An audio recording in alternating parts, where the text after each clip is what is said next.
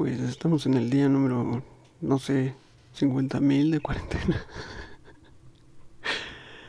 no, no sé qué día sea, pero es mi segundo día con café soluble. Y este, no sé si voy a aguantar. Sí, ya sé que alguien podría decir que me quejo de cosas bien absurdas, problemas de primer mundo o lo que sea, pero pues sí, es mi problema. Pero bueno, pues ya, al fin de cuentas es... Pues tengo una taza de café al menos. Y este... Y bueno, pues no sé, ya cualquier cosa ahorita se, se convierte en un problema para mí, creo. Ya estoy harto, ayúdenme. Auxilio. Pues ayer se platicaba de esta, este, este programa que se llama ay, se me fue el nombre, Midnight Gospel. Midnight Gospel, este, lo tuve que ver de nuevo, o sea, apenas llevaba dos capítulos vistos y tuve que verlos de nuevo. Porque sí, están, están un poco pesados, o sea, no, no son temas fáciles.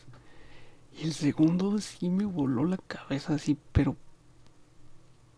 muy fuerte, o sea, lo, lo más agradable de todo creo fue que dice un montón de cosas que yo, que yo realmente creo, que realmente he experimentado incluso y que además de todo busco.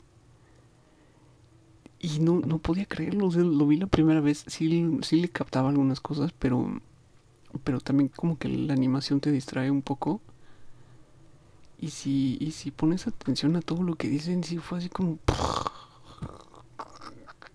Me, me explotó la cabeza, así de verdad sí te recomiendo que la veas. Y el segundo capítulo es. Es lo más así en la vida. Lo más, lo más. Y la mayoría de los que lo practican no lo hacen tan bien como lo describes. Sí, pero lo que estás diciendo también es una gran parte de la práctica. Estás hablando de la canción o de la comunidad espiritual, lo cual es un reconocimiento, también el budismo.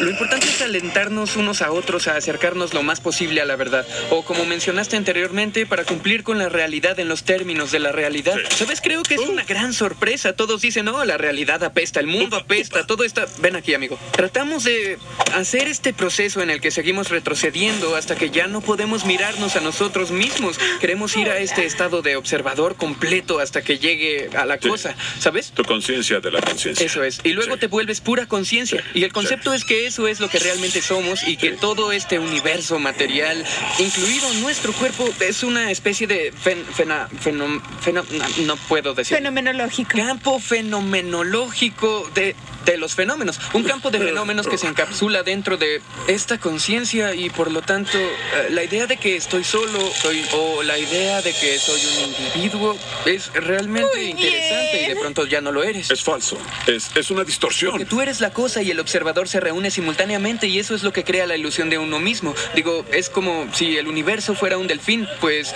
básicamente nuestros cuerpos serían una red de pesca. Todos estamos enredados en nosotros. ¿Te sientes así? Cuando nada más quise poner ese pedacito ahí. sí, ya sí, o sea, está complicado. Te, decía que sí, sí está, no está nada fácil de, de ver, o sea, de entender también, sobre todo. Pero sí, sí trata temas bastante, eh, pues raros. no sé, a mí me gustó, me gustó mucho. Y pues ya, nada más. creo que pues ya por hoy me voy a despedir aquí. Nos escuchamos mañana o cuando la vida vuelva a encontrarnos.